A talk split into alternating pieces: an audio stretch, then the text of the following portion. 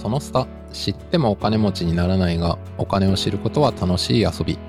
投資、金融、経済を楽しみながら考えるポッドキャストです。語るのは私、合同会社エンドーボーシャン代表で、お金にまつわる人間心理に興味があるまさきと、金融業界で10年以上働いた後、今はスタートアップファイナンスの支援をしたり、えー経済メディアで寄稿をしたりしているしげです。はい、この二人でお届けします。よろしくお願いしますよ。ろしくお願いします。それではですね、第3回は、住まい、宿泊におけるシェアというテーマでお話ししたいと思います。で、えっ、とですね、僕、これも いきなりシェアリングエコノミーから離れるんですけど、シェアハウスってあるじゃないですか、日本でも普通にね。はい。みんなで集まって住むみたいな。え住んだことあります？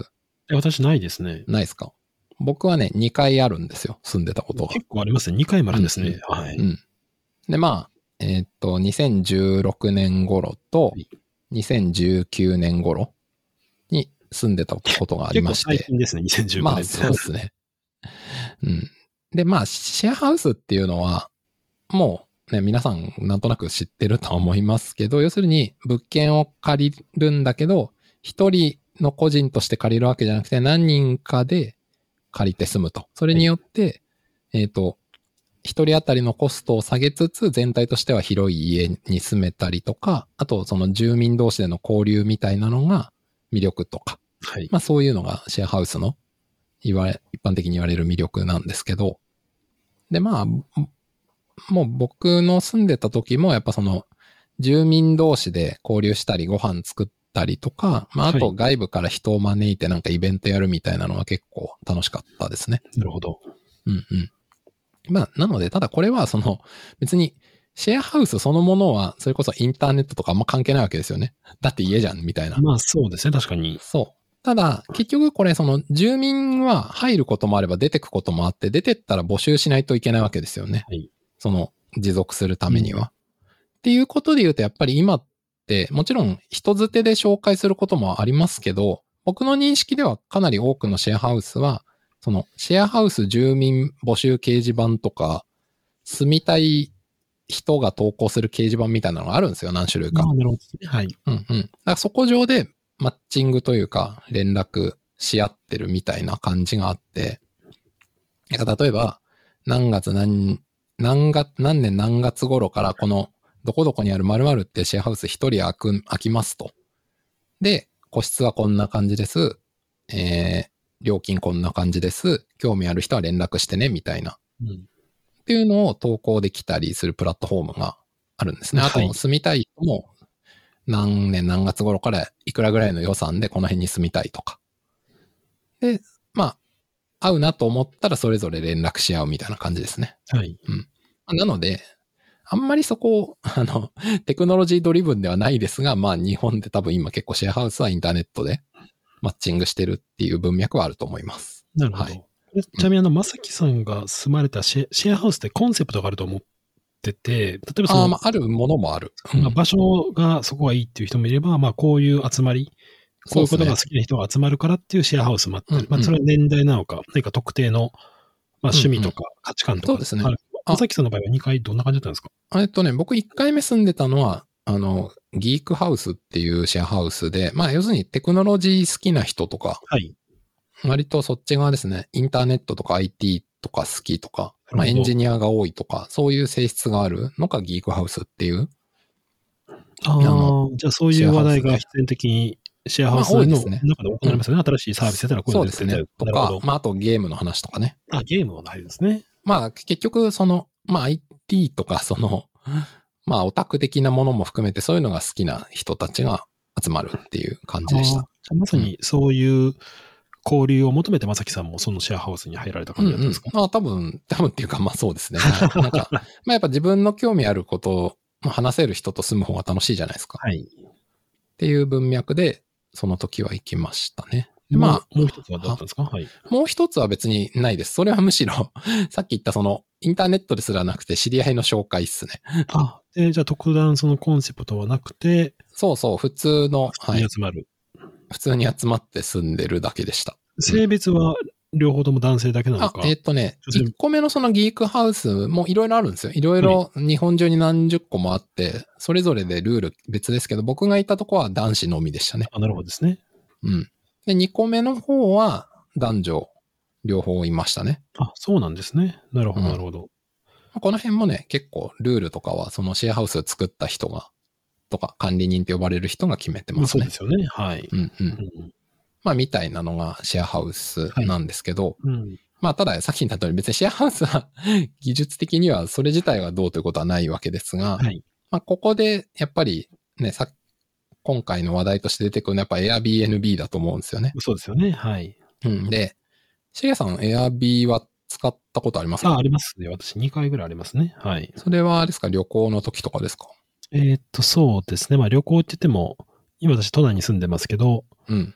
都内の、えー、都内に行くときに、うん。あの、使いましたね。うん都内の旅行に行くとき、まあ具体的に言うと、うん。えーっと、平和、平和島かなはあはあに、あの、温泉、温泉っていうか、まあ、なんていうか、うんうんスーパー銭湯みたいなのがあるんですけど、うんうん。そこに行くために、うんうん。まあ子供を含めて家族でうんうん。Airbnb を使って泊まりましたね。まあ、はいはいはいでとはいえそこは普通のマンションの一室でしたね。はいはいはい。はうんうん。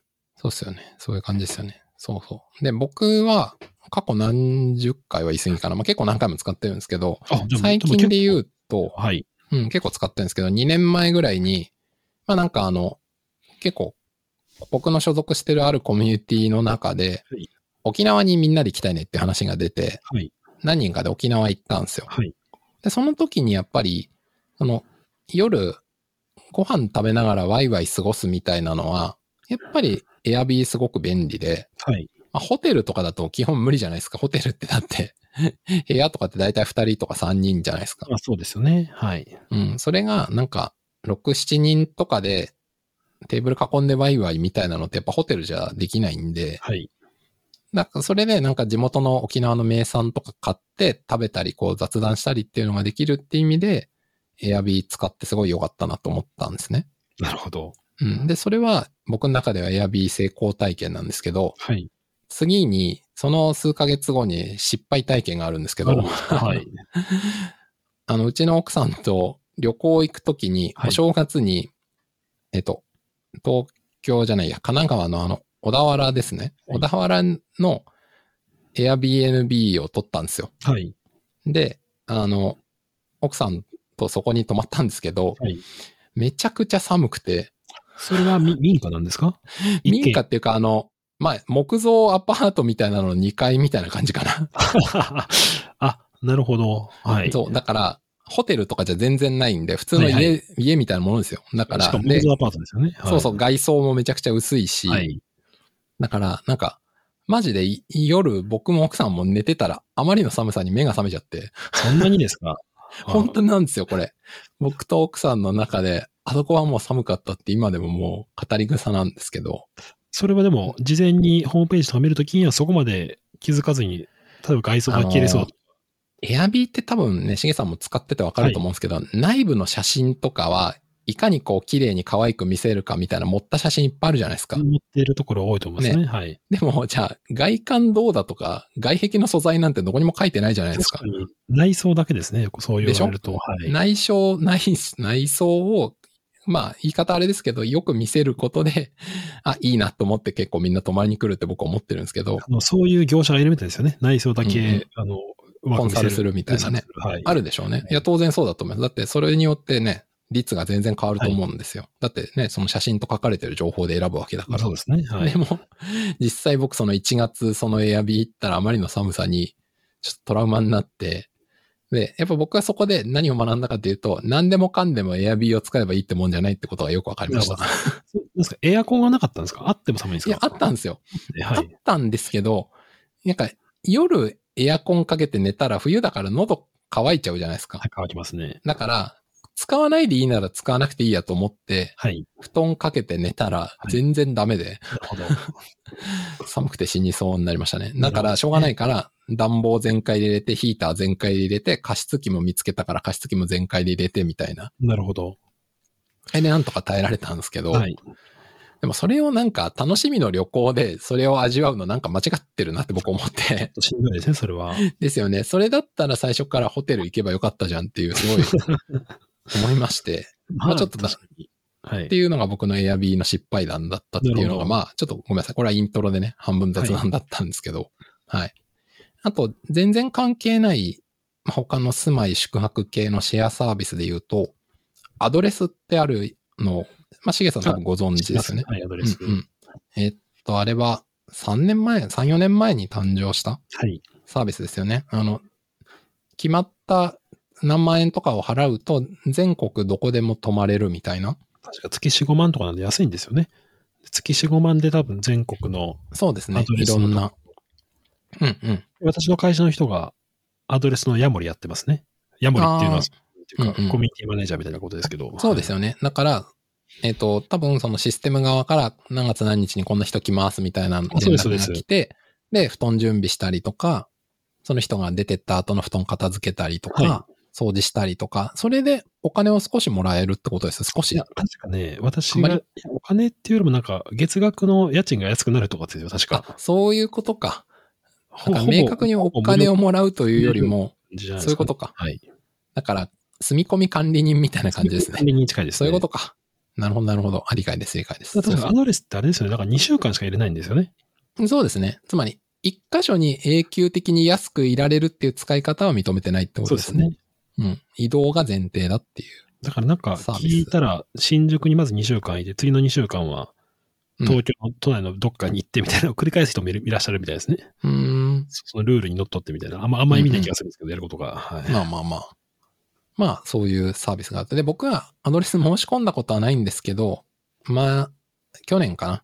あの、訪れたあの、福島県の南相馬市っていうとこにある、小高パイオニアビレッジっていう施設があるんですけど、そこがアドレスの対象の施設に入ってて、で、そこに、僕は全然別の目的で泊まりに行ったんですけど、はい。そのい夜何人か共共有フロアみたいなご飯食べてる人がいて話を聞いたら、あ僕はアドレスで泊まってるんですよ、みたいな。で、今度こっちに来てまた次こっちに行くんです、みたいなことを言ってる人がいて、あ、実際使ってる人ってこういう感じなんだな、みたいな。うん。アドレスで感じましたなんか、その住んでる人2週間ごとに住まい変わるわけじゃないですか。2週間は最長ってことですね。すよね1泊でもいいわけだから。うん。え、その今崎さんはアドレスに1回先申し込んで1泊した違う違う違う。僕は全然アドレスとは別文脈でその施設の利用を申し込んだんですよ。で、その施設がアドレス対象だったってことなんですそうね。。アドレスだけを専業でやってるわけではなかったってことです。なるほどですね。普通に、あの、普通に部屋も受け入れてて、そういう施設だったんですね。そうそう。なんだけど、アドレスの対象施設にも入ってるっていう、なるほど、なるほど。そういうことでした。はい。うん。みたいな。うんまあ、そういうサービスも、まあ、あるよ。まあ、日本のサービスですけどね。はいそういうのもあるよという話なんですけど、はい。まあ、そこで、あの、やっぱり、ここの業界で言うと、やっぱ Airb、さっきも話出ましたけど、この、はいそのシェアっていう本にも出てきた通り、やっぱシェアリングエコノミーの代表格が Airb かなと思うんですけど、ちょっと企業としては実際どんな感じなのかみたいなところで言うと、なんかしげさんから、こんな業績とか、そうですこんなね。会社とかなんかまあ、2021年12月期の売り上げが、まあ、60億ドルっていうところで、まあ、ちょっとコロナがあったりとかで、やっぱなかなかですね、うんうんえー多分ちょっと伸び悩んではいるんですけど、ただ過去の時系列で見ると、あの、うん2019年が、うんうんあの、48億とかだったので、うんうんえーその後2020年が33億に減って、また次60億ドルなんで、まあ結構伸びてはいるだから完じ全にコロナで撃沈した後に、はい。一気に回復してるって感じですね。そうですね。まあやっぱり経済のところで、ただ、まだあの、比較的、あ、黒点してますね。で直近黒点やっとしたっていう感じですね。うんうんで、時価総額で言うと750億ドルなんで、まあ、ウーバーよりはちょっと上っていうところで、やっぱりこのうんうん Airbnb とウーバーっていうのが、うんあの、まあ前回もお伝えしましたけど、やっぱりシェアリングエコノミーの、まあ、二大巨頭。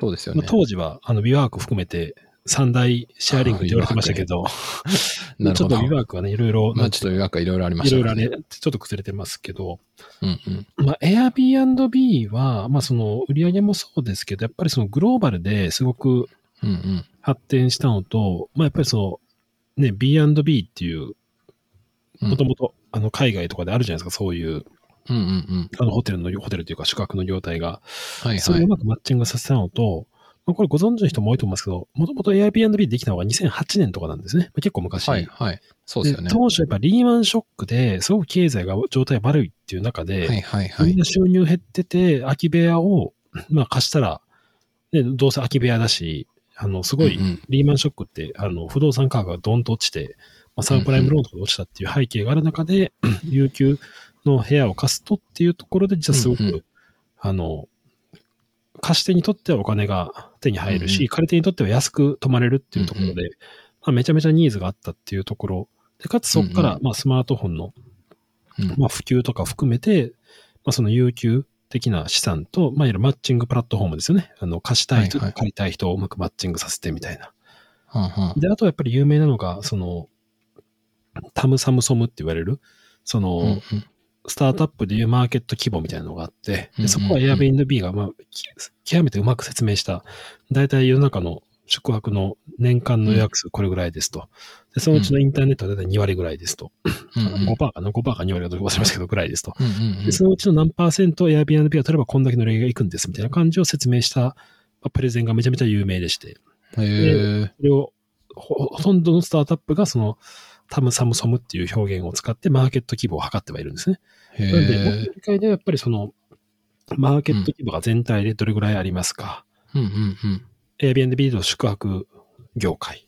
うんうん中でもインターネット予約はどれぐらいで、その中で何パーすればいけるんですみたいなのを説明して、で、当時その、えー、大体、なんか一泊例えば70ドルうんうんだとして平均3泊したら210ドルですよね。うんうん。そこから手数料10%もらうとえー21ドルですよねと。うんそれが年間でこれぐらいの数がなったら、売り上げこれぐらいいくんですみたいなことを説明してる資料があるんですよね。はい。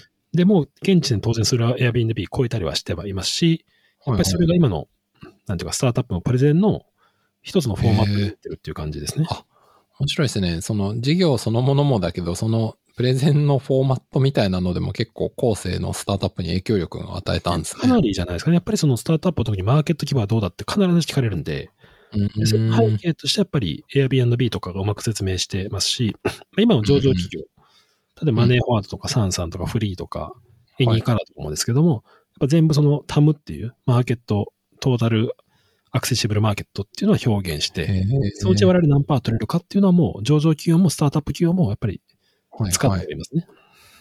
タムとサムはい。とソムそうですねで。すね。はいちょっと、これあの、音で聞いてもよくわかんない方は、あの、リンク欄に貼っ。とくので、ちょっとはい。読んでみてください。Airbnb のプレゼンもね、2008年で極めてシンプルなんですけど。これだけでよくお金集めれたなっていうぐらい印象残るっていうか、うんよよくできたプレゼンですし、その後実際にそれをうん社会に実装してるっていうのが素晴らしいなと思いますね。うんうん。そうですよね。あと、やっぱ、さっきの2回目の Uber と違って、普通に日本でもバリバリ使えますからね。そうですね僕もしげさんも使ったことあるし。ウーバーよりも馴染みがあるかもしれないですね、そのいうサービスとしては。はい。ね。ですよね。うんうんうん。いやーなので、どうなんでしょうね。まあ、今コロナから世界的には回復していく中で、まあ、まだまだ、この Airb って会社もそうだし、この Airb のいる業業界というか業態というか、それもなんか全体まだ伸びそうな感じはしますね、個人的には。そうですね。だから本来は、に日本で言うと、やっぱりそのインバウンドの海外旅行者とかのニーズっていうのはめちゃめちゃあるので、そうですよねそこをエアビーとしては受け皿として、まあやっぱりねホテルだとなかなか、なんていうかもうキャパが決まってるんですけど、はいはいはい。Airbnb で言うとあったり、まあ当然ね、そうなんか、コロナ前ですけど、うんうん結構なマンションとかでは、あの、民泊禁止ですとか、ああ、ありましたね。張り紙みたいなの。としても、あの、宿泊者うんがちょっと荒らしたりとかうるさいって苦情が来たんで民泊禁止になるとか、ありままあ、したね。そういう課題もあったりはするんで、あうんうまあ簡単ではないんですけども、まあポテンシャルは高いですね、やっぱり。うんうん。いや、でも今話しましたけど、民泊っていう言葉を定着させたのって完全に Airbnb ですもんね。まあ Airbnb がないと民泊っていう概念がうん。あんまり田舎ならともかくそうですよね都。心じゃまず使わないですもんね。ああ、だからこの、ある意味、日本に概念を定着させたっていう意味でも、いや、でかいんじゃないですかね。影響力すごいなと、改めて今思いましたね。そうですよね。なんでしょうね。宿泊経営シェアの、はい。やっぱり最大手、Airbnb の、はい、事業とか、会社の話というところでした。はい。はい。というわけで、ちょっと今回は短いですが、この辺りで、はい。はい、終わろうかなと思います。それではお聞きいただきましてありがとうございました。ありがとうございました。この番組が楽しかったという方は、Spotify や Apple Podcast などで番組フォローをお願いします。また、番組のレビューをいただけると我々励みになります。気が向きましたらぜひレビューをお願いします。また、番組の感想はハッシュタグアルファベットでシャープそのスタをつけてツイートしていただければチェックします。Google フォームでも感想をお送りいただけます。リンクは概要欄からご確認ください。それではまたお会いしましょう。さようなら。